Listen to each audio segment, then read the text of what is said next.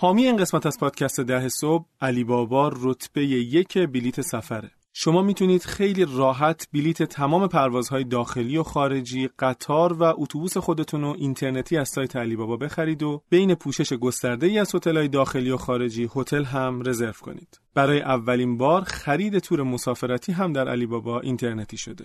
به سایت علی بابا سر بزنید. alibaba.ir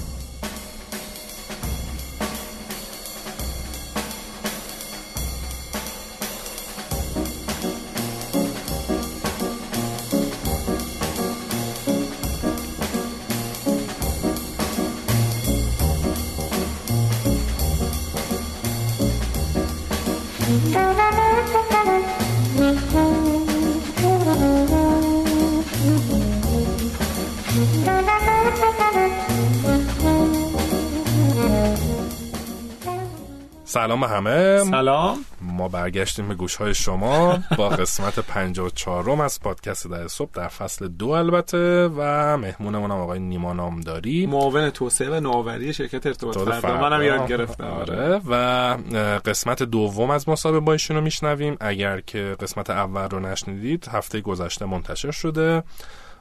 گوش بکنید و صحبت نیما راجب چی حرف زد. نیما راجب خیلی زیاد راجب خود شکلگیری در واقع توسعه اش کارهایی که کردن زیر مجموعه هاش تو قسمت اول یه چیزی هم راجب یه سوالی هم من پرسیدم راجب اینکه اصلا رگولاتور دولت نمی‌دونم این حرفا. آره. احتیاج به مجوز و اینا باید وجود داشته باشه فینتک نمی‌دونم فینووا سرمایه گذاری آره. خیلی جذاب آره خیلی صحبت های متنوعی متفاوتی بود. مثل بقیه مثل همه آره آره. خب ما داشتیم در واقع راجع به ارزش گذاری تو قسمت قبل صحبت می‌کردیم و متد چه بود؟ برمن؟ برکوس. برکوس. برکس برکس و میسم گفت راجبش گپ زدیم و امروز در واقع متد بعدی که چیه میسم؟ کارت امتیازیه score scorecard آره. این چیزایی که شما مهندسین صنایع دوست دارین. با اون balanced scorecard استراتژی قاطی نشه؟ نه نه. این اون BS این S آره. خب اس آره. خب این چی میگه؟ ببین توی قسمت قبل که یه تأکیدی من باز مجدد بکنم. توی موضوع Berkus هم من عرض کردم گفتم که اینا متدای کیفی هن و برای استارتاپ هایی که توی مرحله اولیه.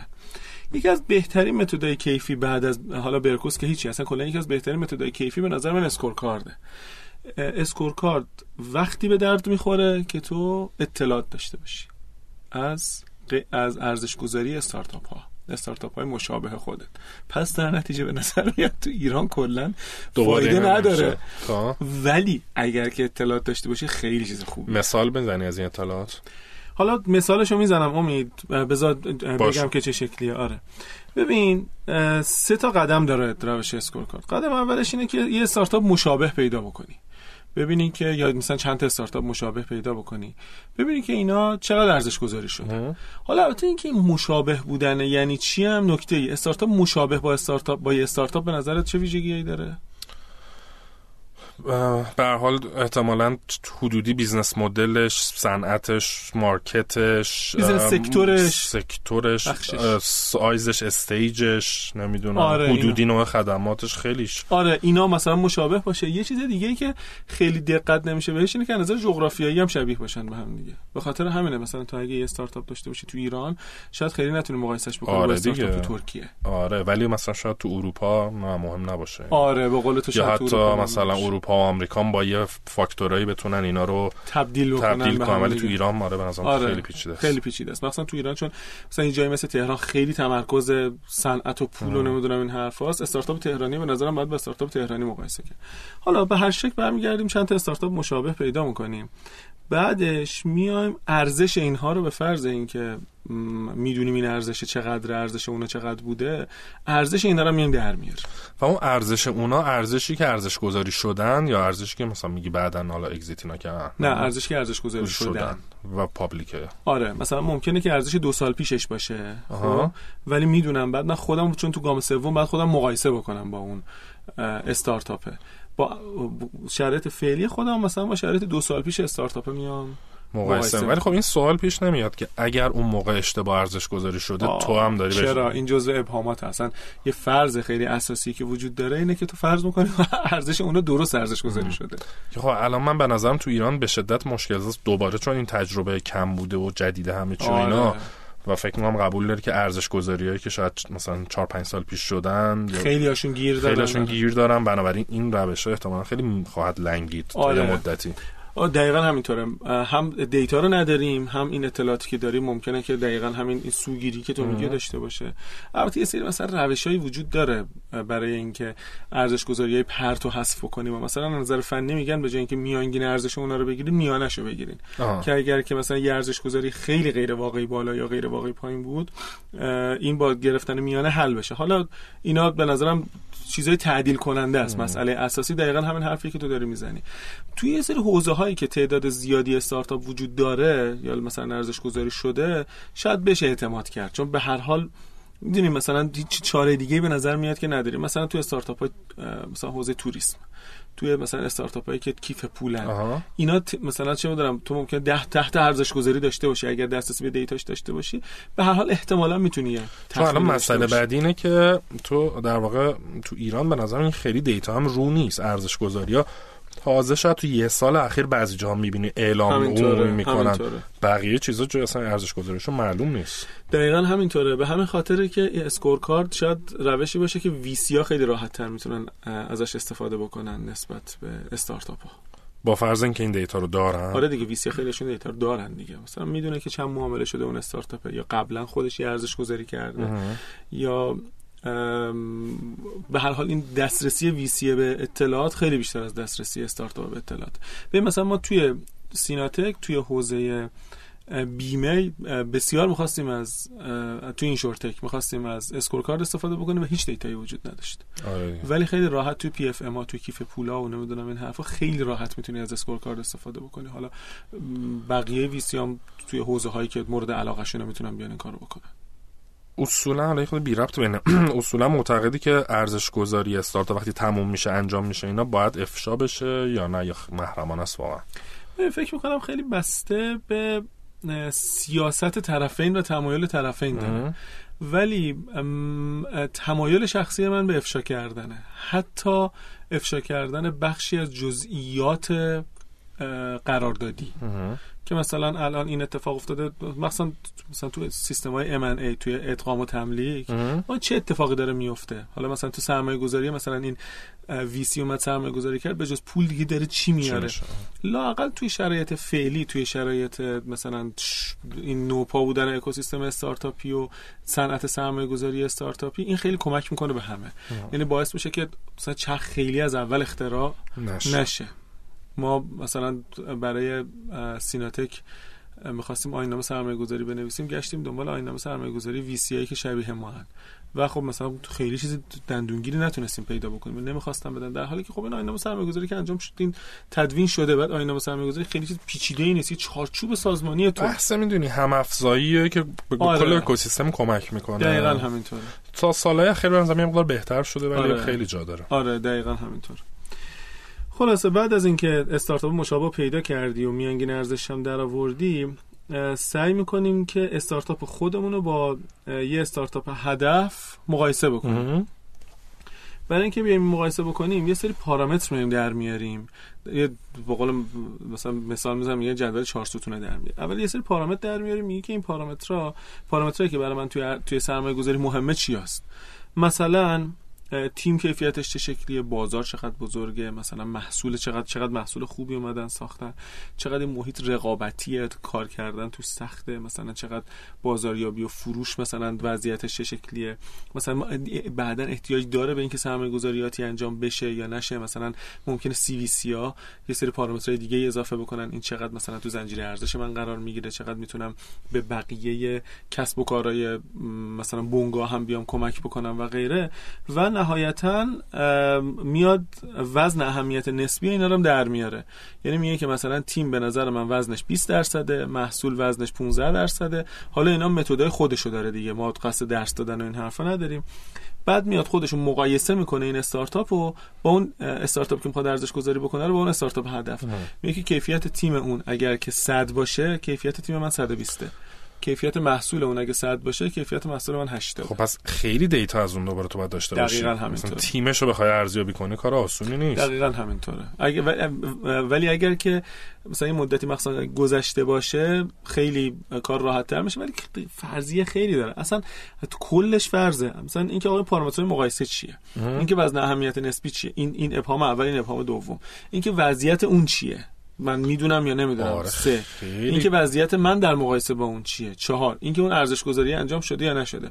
بعد میاد این نمره ای که به خودش داده رو ضرب در وزن اهمیت نسبیه می‌کنه یه عددی در میاد اینا رو میاد با هم دیگه جمع می‌کنه.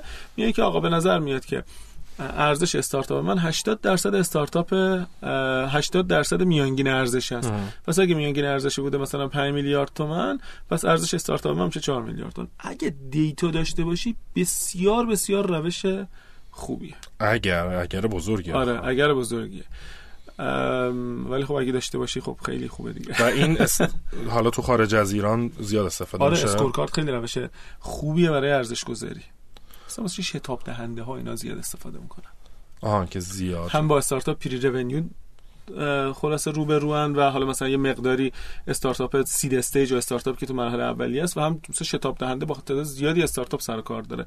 دیتا این استارتاپ ها رو می‌دونه هم قبل و هم بعد و اینا. و اینا. البته خب یه فرضیه خیلی مهم دیگه هم داره که تو گفتی که اصلا ارزش اولیه درست محاسبه شده باشه. درست باشه و معلوم باشه. ولی تو ایران خیلی الان کاربرد نداره. ولی اگه دیتا وجود داشته باشه بسیار روش خوبیه.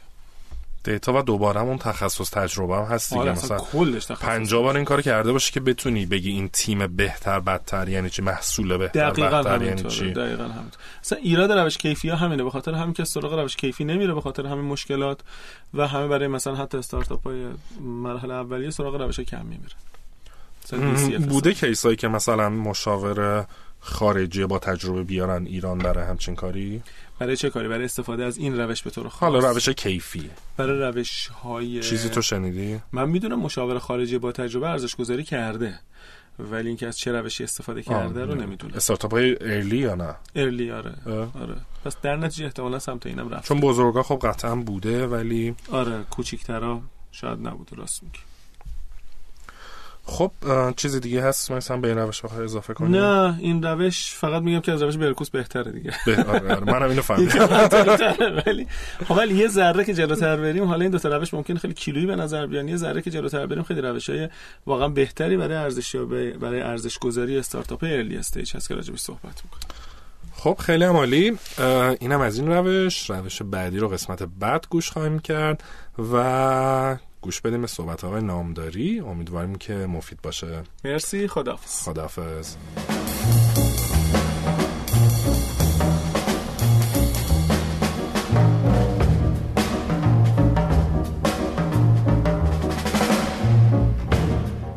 ما رو در رسانه های اجتماعی دنبال کنید و از آخرین اخبار، رویدادها و محتوای تکمیلی مرتبط با پادکست ده صبح با خبر بشین.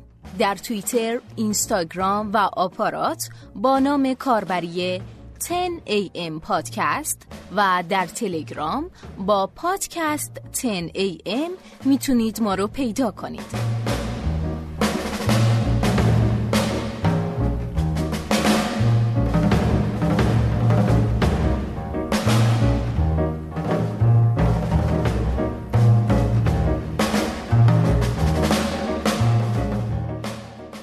سلام همه. سلام.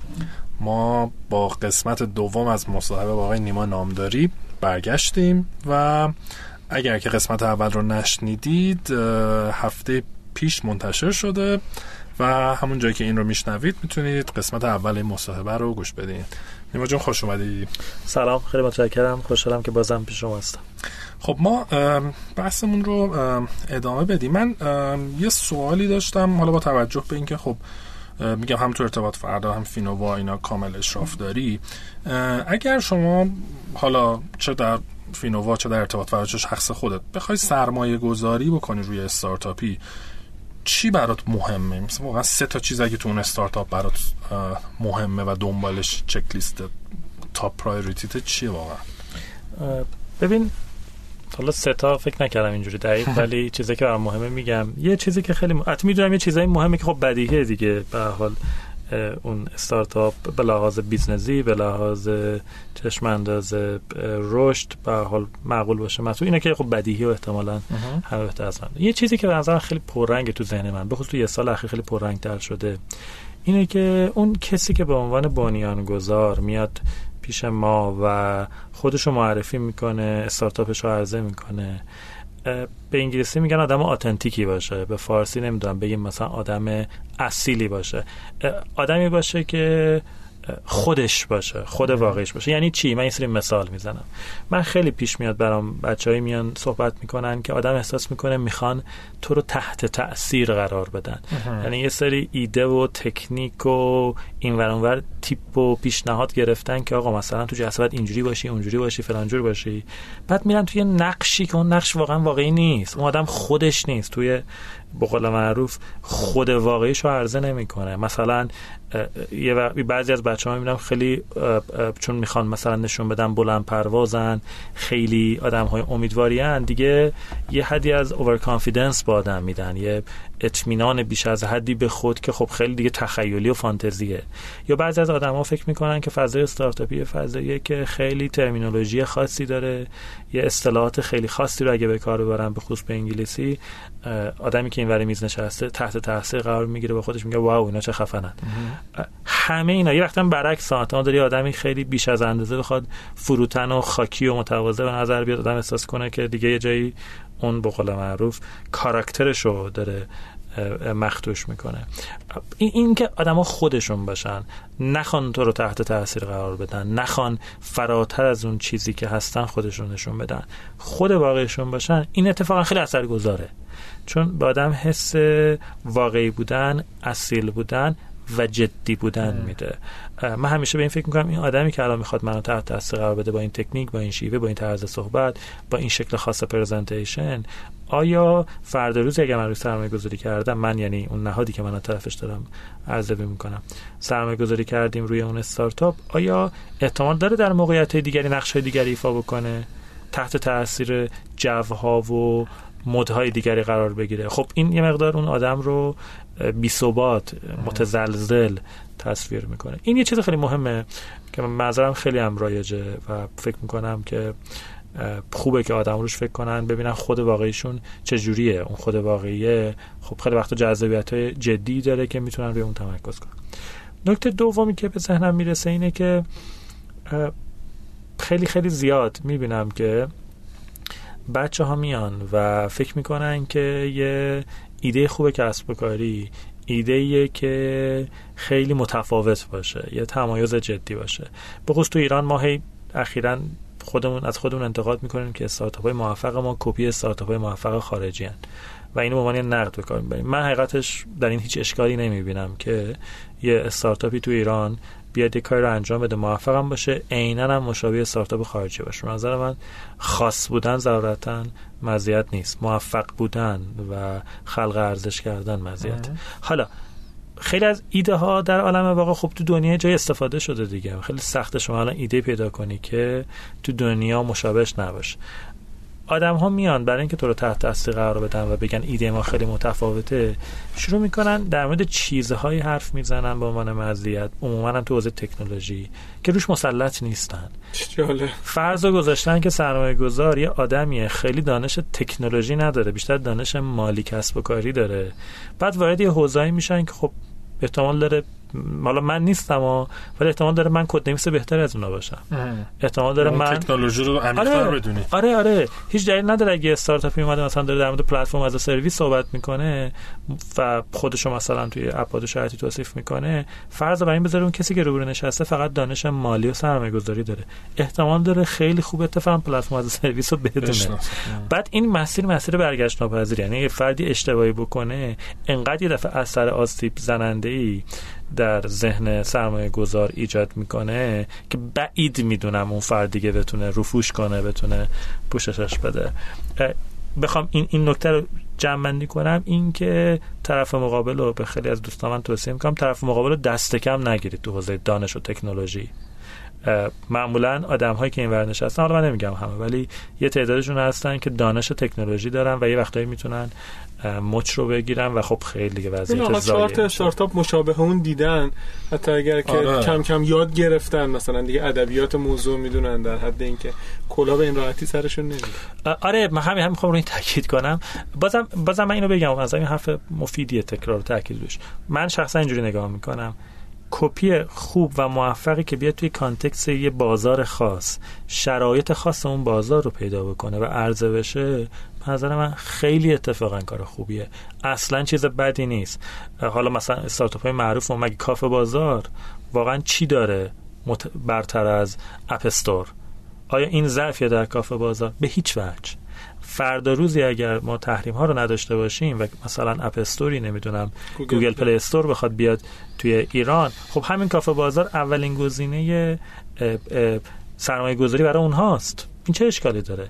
توی الان شما نگا کنید مثلا marketplace های retail مثلا مثلا آمازون توی دنیا اغلب کشور خیلی کشوری که میرن نمیرن از صفر بازار راه بندازن. روی marketplace های مشابه سرمایه گذاری می‌کنن. یا مثلا من چند روسیه بودم یه چیزی اینا دارم به نام یاندکس اگه اسمش رو درست بگم. تقریبا هر چیزی که هر جای دنیا هست یاندکسش هم توی روسیه هست. هیچ نوآوری خاصی هم خودمون بیزنس نداره فقط روسیه. خب این هیچ اشکالی نداره. داره یه کشوری رو کاملا بازار بزرگی رو پوشش میده و این تمایزش به نظر من خیلی جدیه. تمایزش در بازاره در تکنولوژی نیست. در business model اولیه نیست. در بازار شناخت آدمای اون جامعه کاری که باید داره درست انجام میده. دقیقاً. بدون که ادای اضافه داشته دقیقاً دقیقاً. این منظرم خیلی نکته مهمیه. یعنی این چیزی که من خیلی دوست دارم. آدم ها تلاش بکنن بیشتر از اینکه به واسطه تکنولوژی متفاوت که خیلی وقت واقعی نیست رو تحت تاثیر قرار بدن روی نحوه نگاهشون به بازار به مشتریان به خلق درآمد به مدل اداره کسب و کار. اون رو با شرط ایران ببین نکته سومی حالا سه تا شد همجوری که امید می‌خواست. نکته سومی که الان به ذهنم می‌رسه و مهمه و خیلی هم چند وقت اخیر جدیتر شده تو ذهن من اینه که توی فاندرا حداقل یه نفر باشه شرکت داری رو در یه حد اولیه بفهمه. یعنی بدون بیمه چیه مالیات چیه بدون حقوق دستمزد مسائلش چیه. بدون که قانون کارت چیه قانون کارت در حدی بفهمه. می‌فهمم شاید این چیز خیلی در نگاه اول مهمی به نظر نیاد ولی خیلی مهمه. خیلی مهمه. ما من خودم تجربه تلخم توی سرمایه گذاری توی استارتاپ ها عموما اونایی بوده که شرکت بد اداره شده. کسب و کار بد اداره نشده. یعنی اون business به ما و business داره کارشو خوب می‌کنه. ولی وقتی میره در قالب یه شرکت حقوقی که در مقابل یه سری قانونی پاسخگوه فارغ از اینکه اون ضوابط ما بپسندیم یا نپسندیم وضعیت بیمه مالیات تامین اجتماعی قانون کار احتمال داره خیلی منم نقد داشته باشم ولی به حال واقعیت حاکم بر کسب کار در ایرانه. اینم برام مهمه که در یه حدی بفهمن بشناسن. انتظار ندارم از یه جوان 25 ساله 30 ساله 35 ساله مسلط باشه خیلی زیر و رو بدونه. اگه بدونه عالیه ولی انتظار ندارم. ولی انتظار دارم حداقل ها رو بدونه. دست کم نگیره این چالش ها رو. بگه اینا که چیزی نیست مییم ثبت شرکت تا شرکت ثبت می‌کنیم. داستان واقعا به این سادگی نیست. داستان تو دفتره میشیم ولی بله بله دقیقاً. توصیه چه؟ ببین الان مثلا فرض کن خب چند نفر حالا مثلا از دانشگاه فارغ التحصیل شدن یا هرچی سابقه یا استخدام جایی بودن. شرکت نداشتن شرکت داری بلد نبودن. جمع میشن یه ایده ای دارن استارتاپی رو شروع می‌کنن. این از کجا باید شرکت داری یاد بگیرن؟ ببین در اون حدی که من انتظار دارم واقعا خودم انتظار ندارم بلد باشن که جایی یاد گرفته باشن. ولی مینیمم ها رو بدونن. من فکر می‌کنم واقعا یه مقداری سرچ کردن جستجو کردن مطالعه کردن شاید در 15 ساعت. و با چند نفر آدم خبره اون حوزه چند ساعتی وقت گذاشتن واقعا کار دشواری نیست برای شروع یه استارتاپ. و فکر می‌کنم بخش مهمی از داستان رو پوشش میده مثال ساده بزنم همین نکته که میسم هم اشاره کردن. ببینید داستان دو دفتره بودن توی استارتاپ و یه دفتره بودن از نظر من یه داستان بسیار بسیار کلیدیه و تصمیم در موردش خیلی پیچیده نیست. یعنی هر کدوم خوبی یا بدیاش معلومه. شما اگر با یه کارشناس مالی با یه حسابدار با یه ممیز مالیاتی یکی دو ساعت صحبت کنید خوبی ها و بدی این تصمیم رو میگه. حالا البته من حالا دو دفعه بودن غیر قانونیه. من توصیه نمی‌کنم کسی این کار انجام بده. ولی اگر کسی هم بخواد این, این ریسک رو بپذیره می‌تونه خیلی راحت مشورت کنه و بفهمه ریسکش چیه. حالا یه آزادی عملی هم این کارو بکنه. آره آره ولی یه آدم اصلا نمی‌دونن داستان چه ما یه استارتاپی رو داشتیم. کارهای مالیاتش رو نکرده بود. بعد من از همکار خودم خواهش کردم با تجربه اینکه آخر تیر ماه بود و بعد اظهارنامه می‌دادن کارهای اونا رو جمع بکنن. بچه‌ها هم دو سه شب نشستن کارشون رو جمع کردن صورتهای مالیشون رو جمع کردن و اظهارنامه‌شون رو دادن. بعد سه ماه بعد ما فهمیدیم انتهای سال مالی اینا اصلا که شهریور بوده نه 29 اسفند. خب اینه که خیلی حد اقل دیگه. چطوری میشه استارتاپ اینو؟ فاوندر استارتاپ ندونه. این وحشتناکه. و باورتون میشه من بعد از اون قضیه حساس شدم. از 6 از استارتاپ 6 تا از استارتاپی که دور برم بودن همونطوری محض کنجکاوی سوال کردم و دو تاشون از 6 تا دو تاشون نمی‌دونستن. یعنی کیس خ... استثنا نبود. توی نمونه 6 تا دو تا میشه 30 درصد.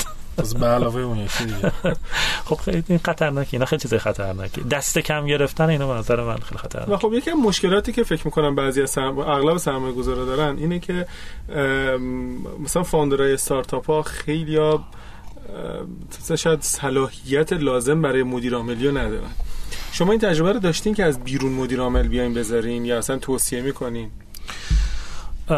ما نداشتیم. علتش هم این بوده که من فکر می‌کنم تغییر مدیر عامل و گذاشتن مدیر عامل بیرون جمع founder ا مال یه مرحله از رشد استارتاپه که از دیگه seed خارج شده تو مرحله early expansion ه و شرکت شرکتی شده که مدیر عامل توش نقش معناداریه. توی شرکت کوچیک‌تر مثلا مدیر عامل در اصل سر تیمه سر دسته است. یعنی تو founder یه ذره مثلا اشدیت داره.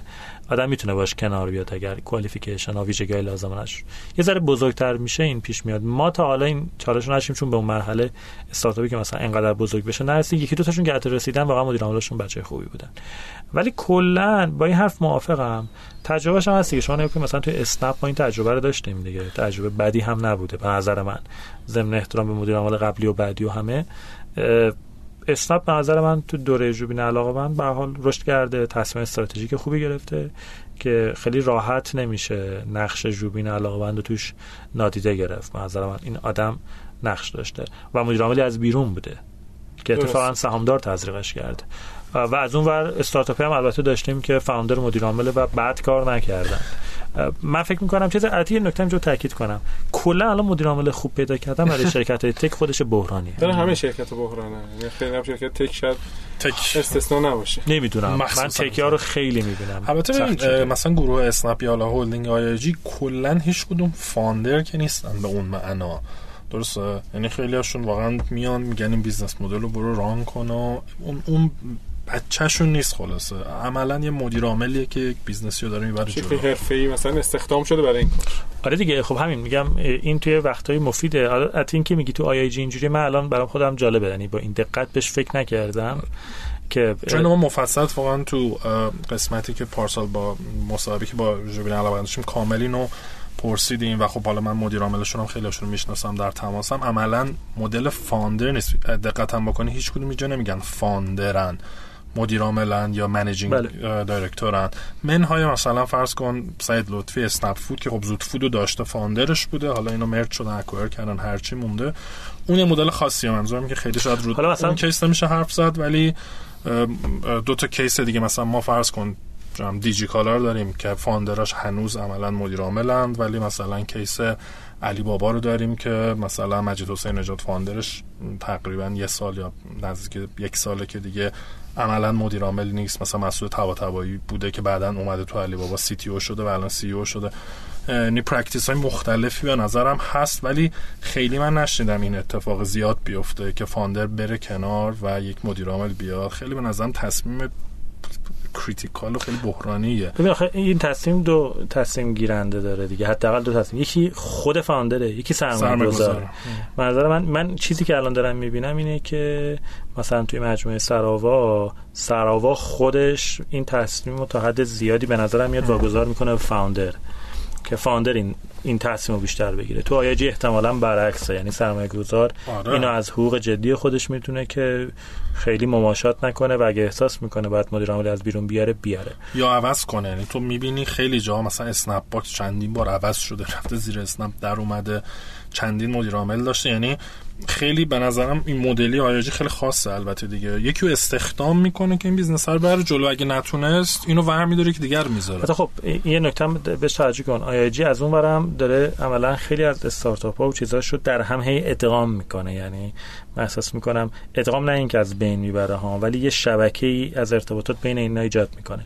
ولی خب تو سراوا این اتفاق نیفتاد. سراوا مثلا مدت ها تلاش کرد که به عنوان مثال تو حوزه فینتک سرمایه گذاری بکنه و بعد دیجیکالا رو دیجیکالا این کار رو انجام داد رو دیجی پی ولی عملا هیچ کدوم از استارتاپ های دیگر سروا نپذیرفتن که با دیجی پی کار کنن. حتی شرکتی حوزه بازاریابی تبلیغات رو انداخته بودن که الان اسمش یادم نیست. سر سروا روی سرمایه گذاری کرده بود.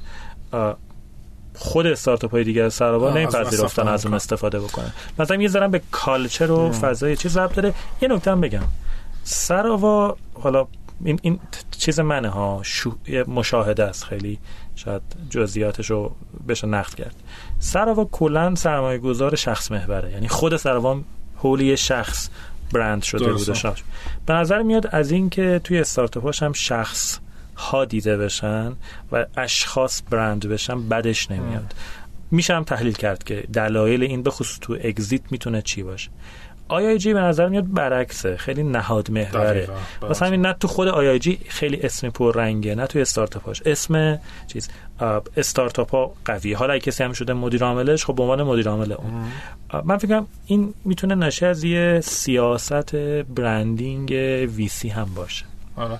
مثال دیگه هم که الان کافه بازار هم عملا همینه دیگه. الان کافه بازار حساب آرماندهی مدیر عاملش نیست دیوار هیچی حساب خب حساب پدرخوانده است دیگه. آره ولی یعنی میگم به هر حال حالا تحویل تحویل آدم داده هر چقدر حالا نمیگم چقدر نفوذ داشته باشه بحثش جداست. ولی حداقل اسما مدیر عامل دیگه هیچ کدوم از این چند تا business زیر مجموعه هولدینگ نیست. من خودم الان دارم فکر می‌کنم ببینم مثلا خب کدوم که از اینا موفق تره آخه نمیشه گفت بعد به خیلی فاکتور مختلف بستگی داره دیگه بله. می‌دونی بله. ولی به نظرم مثلا نمی‌دونم یه حالا همین باز مثال اسنپ مثلا اسنپ تریپ که مثلا اول نمی‌دونم پین تاپین بود و هی تغییر کرد اسمش و اینا این چندین نفر رو من خودم می‌شناسم که مثلا توی پین تاپین بودن را انداختن عوض شدن بعدی اومده اون نشده نمی‌دونم همجوری اومدن. الان آخرین خبرم که خب امیر مهاجر داره میره از ایران. دوباره یکی دیگه جاش میاد می‌خوام بگم شاید تو این سیر از وقتی این business تشکیل شده تا الان مثلا 6 7 نفر نمی‌دونم حداقل 4 5 تاشو من می‌شناسم. بالا سر این business بودن و اومدن و رفتن و مدل اونا اینطوریه. جاهای دیگه نمی‌بینی انقدر تغییر داشته باشه. خب به هر حال تمام این تغییرات هم یه سری هزینه ای داره که سرمایه گذار داره میپذیره این از پرداخت بکنه این شوخی نیست. اون اصلا مدل کار و استراتژیشون همینه. خب بگذاریم از این موضوع غیبت کردیم. آره. امسال داشتیم حالا قبلش هم که بیم تو استودیو صحبت می‌کردیم. دو تا در واقع حالا نظر شخصی من صحبت هم کردیم تو نظر تو بگو.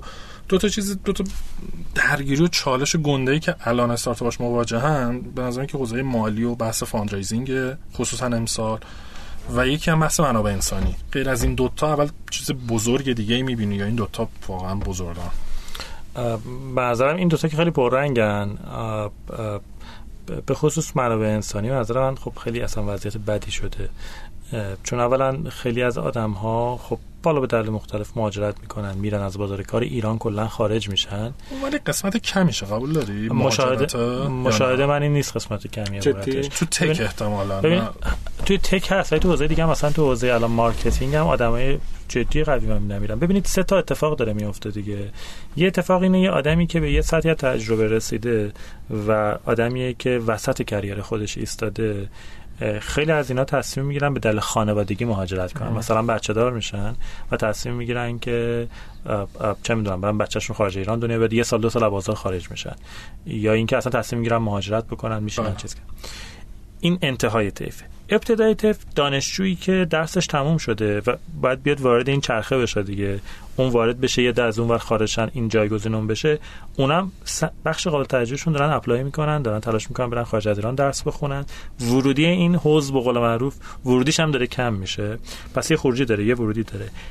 یه اتفاق سوم عجیبی که باز تو حوزه tech افتاده این وسط اینه که آدم هایی که میشینن خونه freelance کار می‌کنن و یه بخش کارش بخصوص تو بچه نرم افزاری و بچه های چیز. دارن یه بخششون در قالب پروژه‌ای با خارج ایران انجام میدن. خب این سه تا به معروف عامل باعث شده این حوز این استخر منابع انسانی ما خیلی خیلی آب بره خیلی خیلی کوچولو بشه.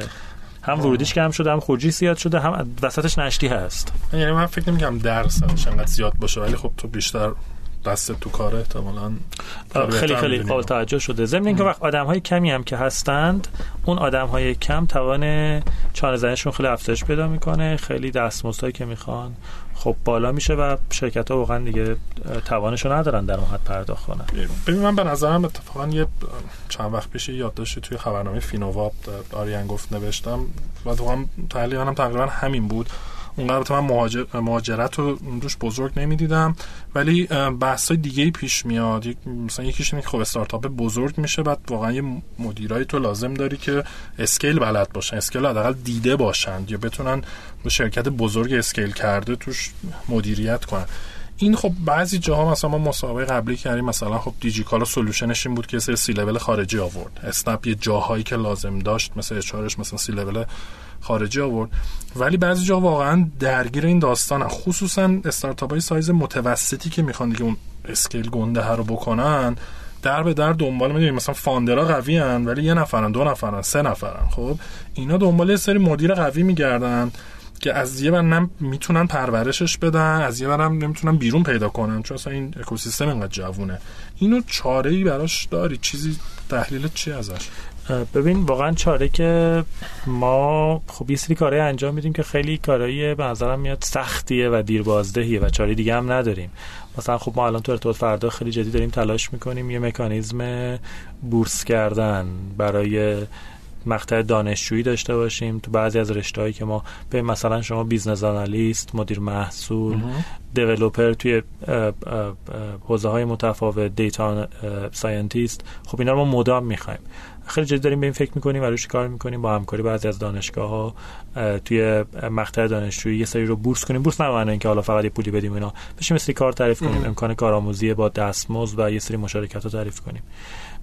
خیلی جدی داریم کار می‌کنیم روی اینکه آیا می‌تونیم بعضی از آدم ها رو درون تیم خودمون داشته باشیم به عنوان همکار ولی ضرورتا استخدامشون نکنیم و این آدم ها به عنوان همکار غیر استخدامی با ما کار کنن که یه سطحی از آزادی عمل داشته باشن و در این حال به حالی بخش نیازه ما رو برطرف بکنم یه کار سوم که داریم می‌کنیم تو حوزه نرم افزار داریم تلاش می‌کنیم که بچه های نرم افزاری رو توی سافر فکتوری جمع کنیم به عنوان شرکت مستقل و اونجا خودشون رو سهامدار بکنیم. یعنی اون سافر فکتوری یه جوری روی پای خودش بیسته ما هم بهش پروژه های جدی بدیم در این اون بچه هم زینف باشن.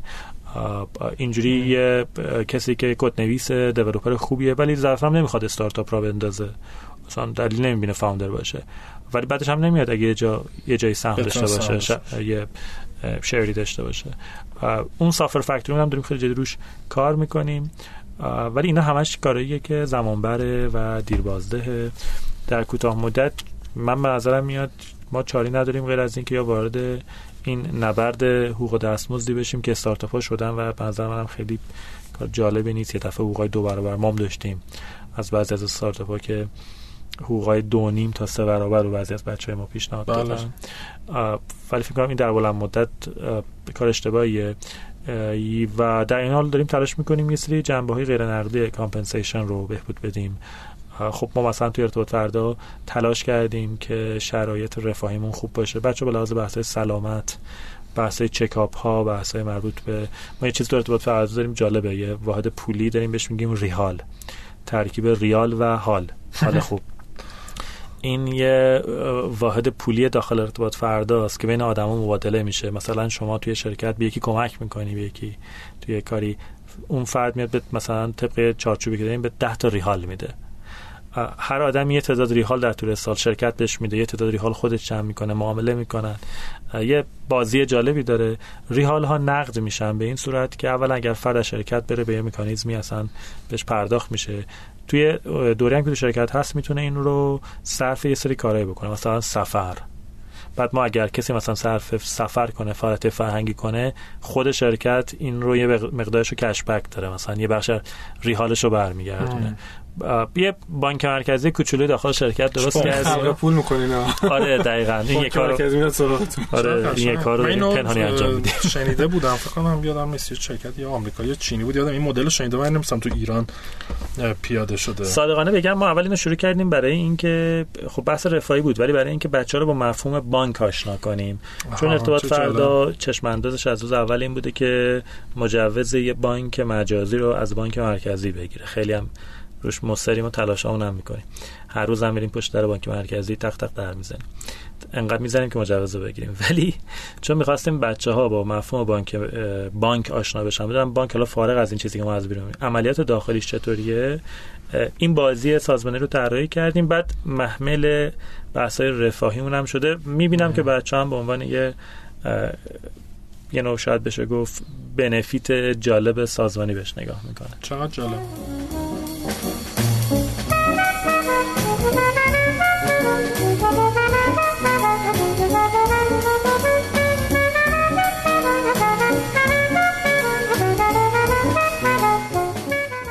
صد استارتاپ یه مجموعه سرمایه گذاری و شتابدهی توضیح شده است که قصد داره هر سال روی 100 تا استارتاپ بذری و پیش بذری 20 میلیارد تومن سرمایه گذاری کنه. هرچند صد استارتاپ محدودیتی برای دسته های سرمایه گذاریش نداره اما تمرکز سرمایه و امکانات بیشتری برای استارتاپ های محصول محور سخت افزاری یا با فناوری های پیشرفته اختصاص میده. برای کسب اطلاعات بیشتر و درخواست سرمایه و خدمات می‌تونید به سایتشون sadstartups.ir مراجعه کنید.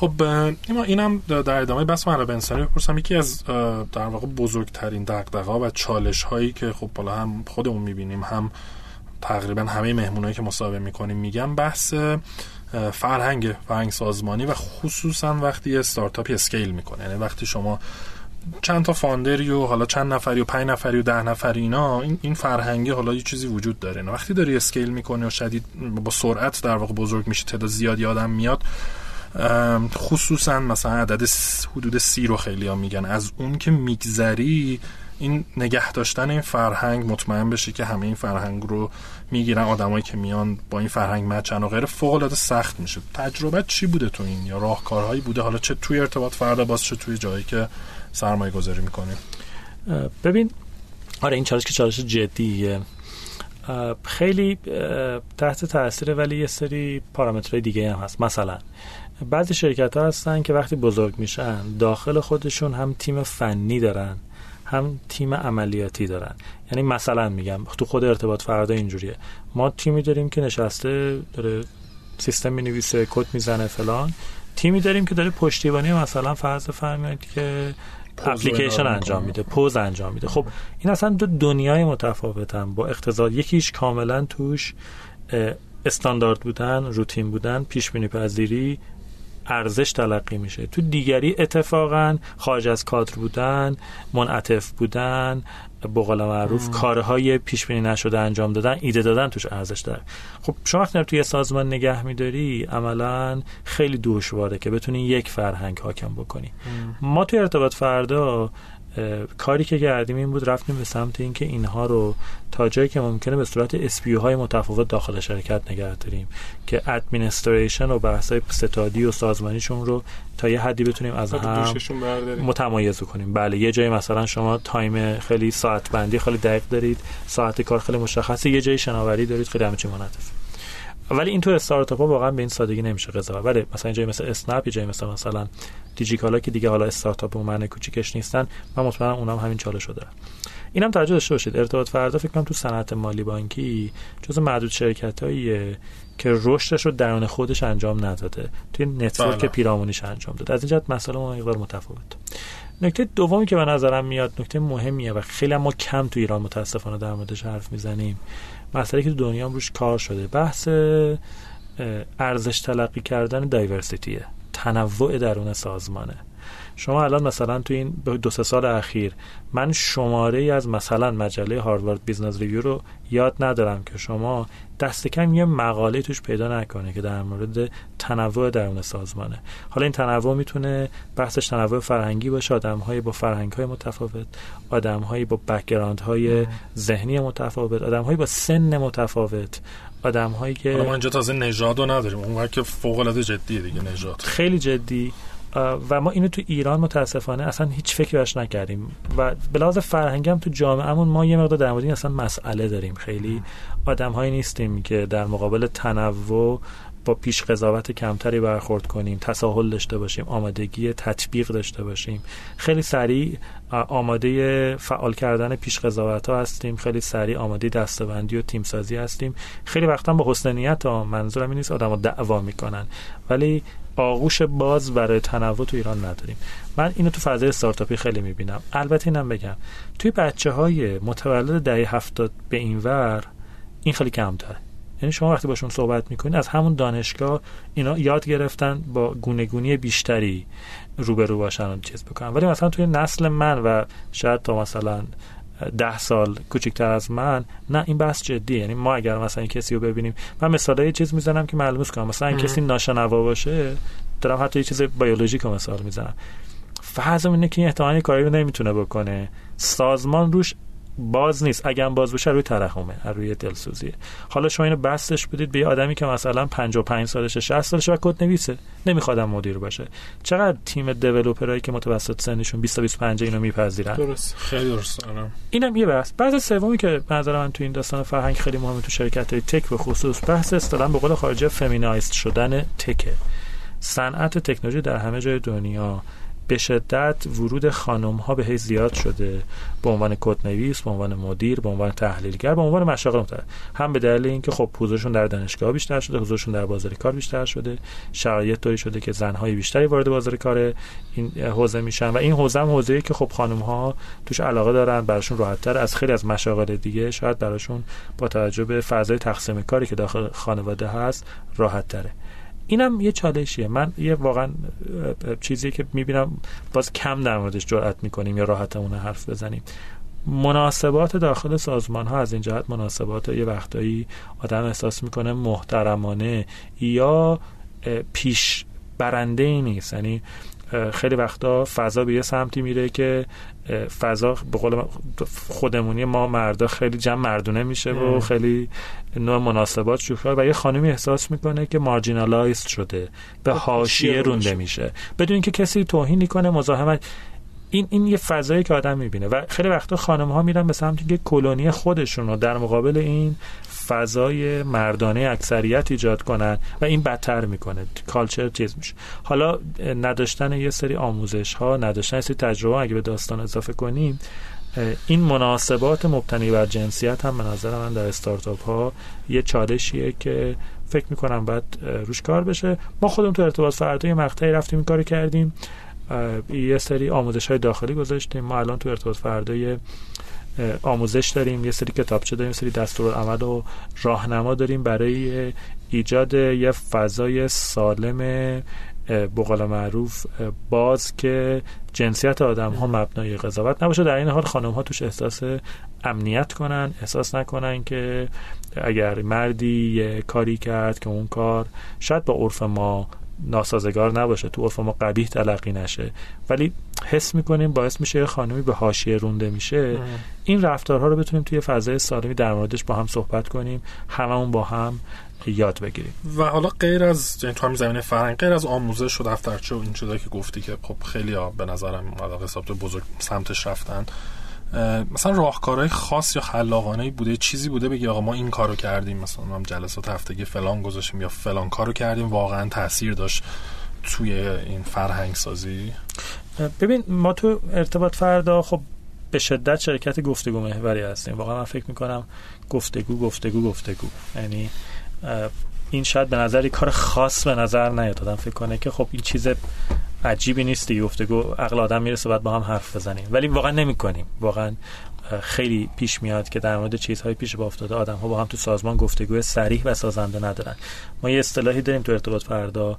میگیم که ما یه وقتی با هم گفتگوهای سریح زخم زننده داریم.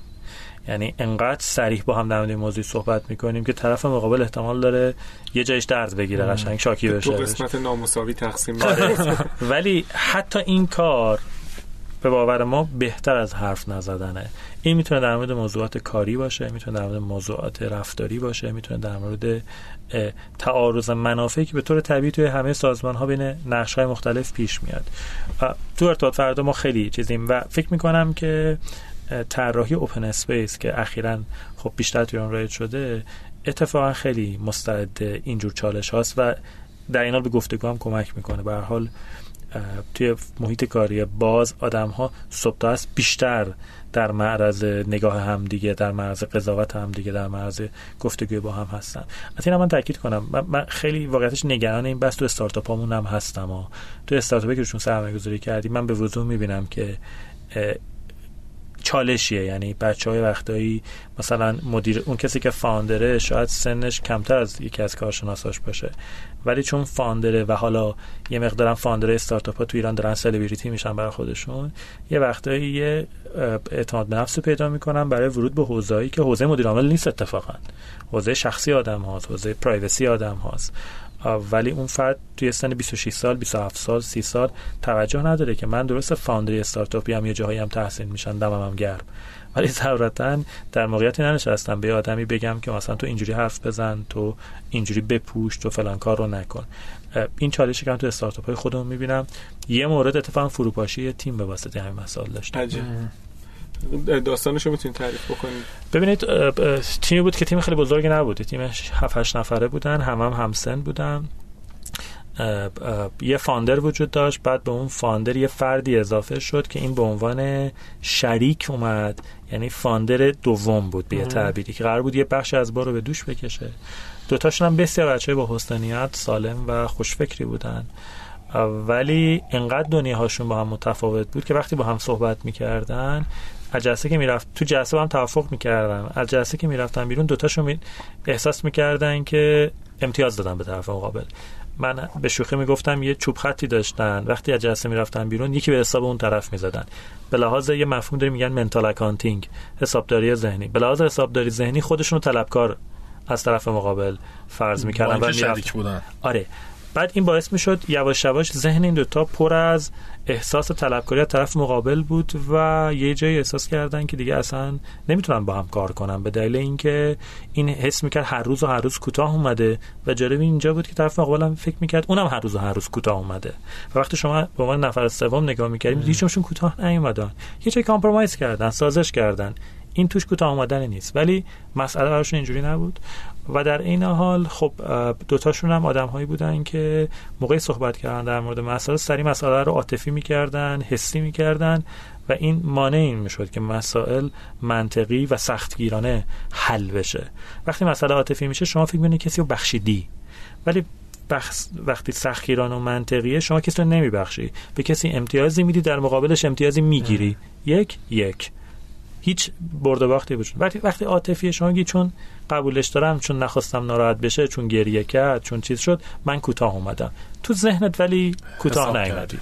یه ما خب خیلی در مورد بحث منابع انسانی توی استارتاپ های در حال رو صحبت کردیم. و من خب واقعا دیدم خیلی عوض شد نسبت به قضیه. یعنی فکر می‌کردم قبلا یه چیزیه در کنار رشد ولی الان فکر می‌کنم که نه انگار که این اصلا جزء الزامات رشده. و حالا یه استعاره تو ذهنم شکل گرفته گفتم الان شاید وقت بعدی نباشه گفتنش. میگن یه مثلا آقایی بود اومد یه مثلا تبرزنی و استخدام کرد. برای اینکه یه سری درخت رو بندازه. روز اول ده تا درخت انداخت روز دوم نه تا روز سوم پنج تا روز مثلا چهارم سه تا. بعد بهش گفت که خب تو چرا انقدر روندت داره کم میشه؟ مگه تبرتو تیز نمی‌کنی؟ گفت که نه من وقت انقدر درگیر قطع درختم که وقت نمی‌کنم تبرمو تیز بکنم. این فرهنگی هم مثل تیز کردن تبر است. یعنی مثلا انقدر خیلی وقتا ممکن استارتاپ ها درگیر رشد بشن درگیر سرعت بشن درگیر کارهای روتین و روزمره کسب و کاری بشن که یادشون بره که اگر که این فرهنگ رو درست نکنن انگار که تبره رو تیز نکردن. من یه بخش از صحبت رو می‌خوام باش مخالفت بکنم. مخالف نیستم می‌خوام یه کامنت کنم. من فکر کنم فرهنگ سازمان چیزی نیست که بشه به واسطه مدیر عامل یا هر کس دیگری درستش کرد یا بهبودش داد. این این فاعلیتی که ما برای مدیرعامل برای بنیانگذار استارتاپ قائلیم توی شکل دادن به فرهنگ و من یه مقدار در موردش مرددم. فکر می‌کنم یه بخش از این فرهنگ تابع واقعیت هایی که از جامعه میاد. یه بخشش تابع شرایط و و جای اون استارتاپ توی چرخه عمرشه. یه بخش هم تابع روحیت اون فاوندره بنیانگذاره. یعنی طرف دیگه خودشو که دیگه روحیاتش نمی‌تونه جراحی پلاستیک کنه عوض کنه. یه بخش مثلا گریز ناپذیره و آدمی که میاد تو اون سازمان یه زمانی داره برای قضاوت. بعد این مدت به نظر اگه احساس می‌کنه فاصله معنادار داره کار حرفه‌ای تر ترک کردنه. می‌فهمم این اصلا جواب خوشایندی نیست حس خوبی نیست. ولی من توی مثلا سابق سالی که ساعت مشاوره بودم به یاد ندارم توی سازمانی ما موفق شده باشیم های اصلی فرهنگ سازمانی رو تغییر بدیم. و اغلب پروژه تغییر فرهنگی که من به یاد دارم تهش منجر به تغییر تعداد آدم کلیدی شده. این نظر نکته کلیدی یعنی شاید اگه زودتر با این واقعیت آدم کنار بیاد و ترک کنه هزینه ای که به سرمایه گذار و به خود بنیان گذار و بقیه تیم تحمیل میشه کمتر بشه. خب الان صحبتی که کردی نیما فکر کنم اتفاقا تایید صحبت من بود. من اعتقاد دارم و از مثلا استادای خودم نقل قول می‌کنم که سازمان ها رنگ و بوی بنیانگذارانشون رو می‌گیرن. بله. دینامیسمش هم به نظرم مشخصه. به خاطر اینکه بنیانگذار آدمی رو استخدام می‌کنه که با روحیاتش سازگار باشه و بعد این آدما همینجور تو سازمان تکثیر میشن و اگر آدمی باشه که مثلا با این فرهنگ و این روحیات نخونه همونجوری که تو گفتی ممکنه که سازمان رو ترک بکنه. در نتیجه حالا انگار که مثلا اون ذهنیت مدیر عامله حالا نگم مدیر عامل بنیانگذار است که داره یه جوری تزریق میشه و توضیح میشه در داخل سازمان در طول زمان. ببین آره این که هست من می‌خواستم یه چیزی همش اضافه کنم. خب معمولا تو استارتاپ شما چند تا بنیان گذار دارید خب این مسئله پیش میاد که خب استارتاپ شبیه کدوم میشه. پادکست استارتاپ شبیه امید عقب خب من خیلی جالبه. الان که دارم برمیگردم نگاه می‌کنم تو تجربه شخصیم دارم میگم. بعضی استارتاپ ها آدماشون خیلی شاید کاریزماتیک و با نفوذ نیستن و آدمای خیلی از لحاظ کارکتری خیلی ملوین اونقدر شاید این تاثیر رو انتقال نمیدن. اون روحیه خودشون یعنی سازمان اونقدر شبیه اینا لزوما نمیشه. بعضی جاها شاید چند نفرن و یکیشون یه خیلی آدم کاریزماتیکی نفوذش خیلی زیاده. میکشونه بقیه رو آره تو طی چند سال چقدر عمیق روحیات و مدل کار و کارکتر اون آدم چقدر عمیق ریشه دونده تو اون سازمان. و تو وقتی با یک مسائلی در واقع روبرو میشی هی شروع می‌کنی ریشه یابی ریشه یابی تهش می‌رسه میگی این یه رفتاری بوده که از روحیات اون فاندری که نفوذش بیشتر بوده اومده. من دقیقا می‌خواستم همین تاکید کنم که اومد ما چند تا بنیانگذار داریم.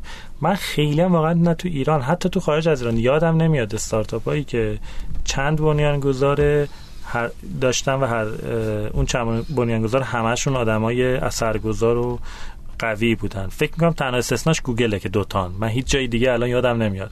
دعواها یادم ها که این خارج شده اون خارج شده این دعوا شده. فکر می‌کنم این یه چالشیه و الان که داریم صحبت می‌کنیم مثلا به چیز خودم مراجعه می‌کنم به حافظه خودم. دیدم توی جلساتی که تیما میان همیشه به این فکر کردم همون در نگاه اول. اگه سه تا چهار تا کدومشون اونیه که قرار لیدر باشه. بله. یعنی این کاملا رو آدم تأثیری می‌ذاره و اون آدم هدف قرار میده برای ارزش گذاری و قضاوت. کاملا درست. آره منم تجربه مشابه اینو توی تعامل با استارتاپ دارم. خب داریم به پایان در واقع مصاحبه و این قسمت نزدیک میشیم. ما توصیه چی داری برای کسایی که واقعا الان دارن رشد می‌کنن دارن شروع می‌کنن؟ وصیت وصیت چیه براشون؟ چی الان به نظر تلویزیون میگه من کوچکتر از اونم که آره. توصیه داشته باشم. حرف آخر چیه؟ ولی با توصیه ندارم واقعا. ولی یه نکته میخوامش تاکید کنم. از نکته مهمیه که خیلی از استارتاپ ها با یه مسئله شروع میشن که اون مسئله مسئله واقعی اون آدم ها نیست. من خیلی آدم رو دور برم می‌شناسم که میگن آقا الان فلان موضوعی چه استارتاپی روش کار نکرده و بزنیم می‌گیره. من نمیگم نمی‌گیرم یه وقتایی هم می‌گیره ولی اغلب اوقات نمی‌گیره. ولی خیلی از تیما میان پیش آدم میگن که مثلا من حالا من نمی‌خوام بگم خیلی مسائل حتما جدی زندگی ها ولی طرف یه جایی چه مثلا طرف کد نویسه میگه آقا ما برای دیوپس هیچی نداریم دهن من صاف شده. الان هم که آمازون چیز شده اینم فیلتر شده اونم نمی‌تونیم. من می فکر کردم آقا یه چیزی برای دیوپس تو ایران را بندازیم این فلاکت نجات پیدا کنیم. من یه کد نویسی رو پیشناختم جدی دارم میگم. اومده بود یه استارتاپی رو انداخته بود می‌گفت که من آهنگ زیاد گوش میدم ولی دوست دارم موقعی که چیز می‌کنم با بقیه تیممون با هم آهنگ گوش بدیم. یه استارتاپی رو انداخته بود برای استریم کردن آهنگ به طور همزمان. بحث این مسئله است. مسئله آدم دیگه. حالا به حال مسئله کلیدی زندگیش نیست ولی مسئله که از یه جای زندگی روزمرهش اومده. خیلی خیلی خیلی این چیز واضحی یعنی من نمی‌شناسم سرمایه گذاری که دوزار برای پولش ارزش قائل باشه و تو همون جلسه اول اینو حس نکنه. نگیره این بچههایی که اومدن نشستن مسئلهشون چقدر؟ مسئله واقعیه که یه جایی تو زندگیشون یه جایی توی تجربه کاریشون یه اثری داشته یا نه. دنبال ایده میگشتن که از کسی زنبیل نذاشته خواستن سریع بیان میگن آقا این بکر و بازارش فلان و اینا. من روی خیلی واقعا تاکید می‌کنم فکر می‌کنم چیزه و از این جهت آدم هایی که تجربه زیسته غنی دارن آدم هایی که توی زندگی روزمرهشون کارهای مختلف می‌کنن فیلم می‌بینن اهل کتاب خوندنن سفر میرن کوه میرن روابط و شبکه اجتماعی نسبتا متنوعی دارن. معمولا از این جهت بهتر عمل می‌کنن. ایده هایی که رو می‌کنن نوع نگاهشون مسائل غنیتر و پخته تره می‌خوام خیلی توصیه بکنم. به عنوان یه شاید کسی که در یه حدی خودش تو این فضا بوده قبل از اینکه به این فکر کنیم که از چرا می‌تونیم پول در بیاریم که این سوال خیلی مهمیه آدما تلاش بکنن تجربه زندگی خودشون رو یه ذره غنی کنن یه ذره بهش بست بدن. گام بعدی این غنی شدن قطعا غنی شدن ذهنشونه و ذهن غنی به نظر من یکی از مهمترین چیزهایی که بنیانگذار یه استارتاپ یک کسب و کار نیاز داره. سفر. فیلم دیدن تجربه های مختلف ورزش کردن اینا واقعا به آدم امکان میده که زندگی چند لایه ای داشته باشه. خیلی عالی بود نیما جون خیلی عالی بود. خیلی استفاده کردیم. ببخشید یعنی من از مخاطبینم معذرت خواهی می‌کنم. ما هر سری میگیم مصاحبه متفاوت واقعا مصاحبه متفاوتی. سلامت باشید. مرسی خیلی ممنون و خداحافظ. خدا نگهدار.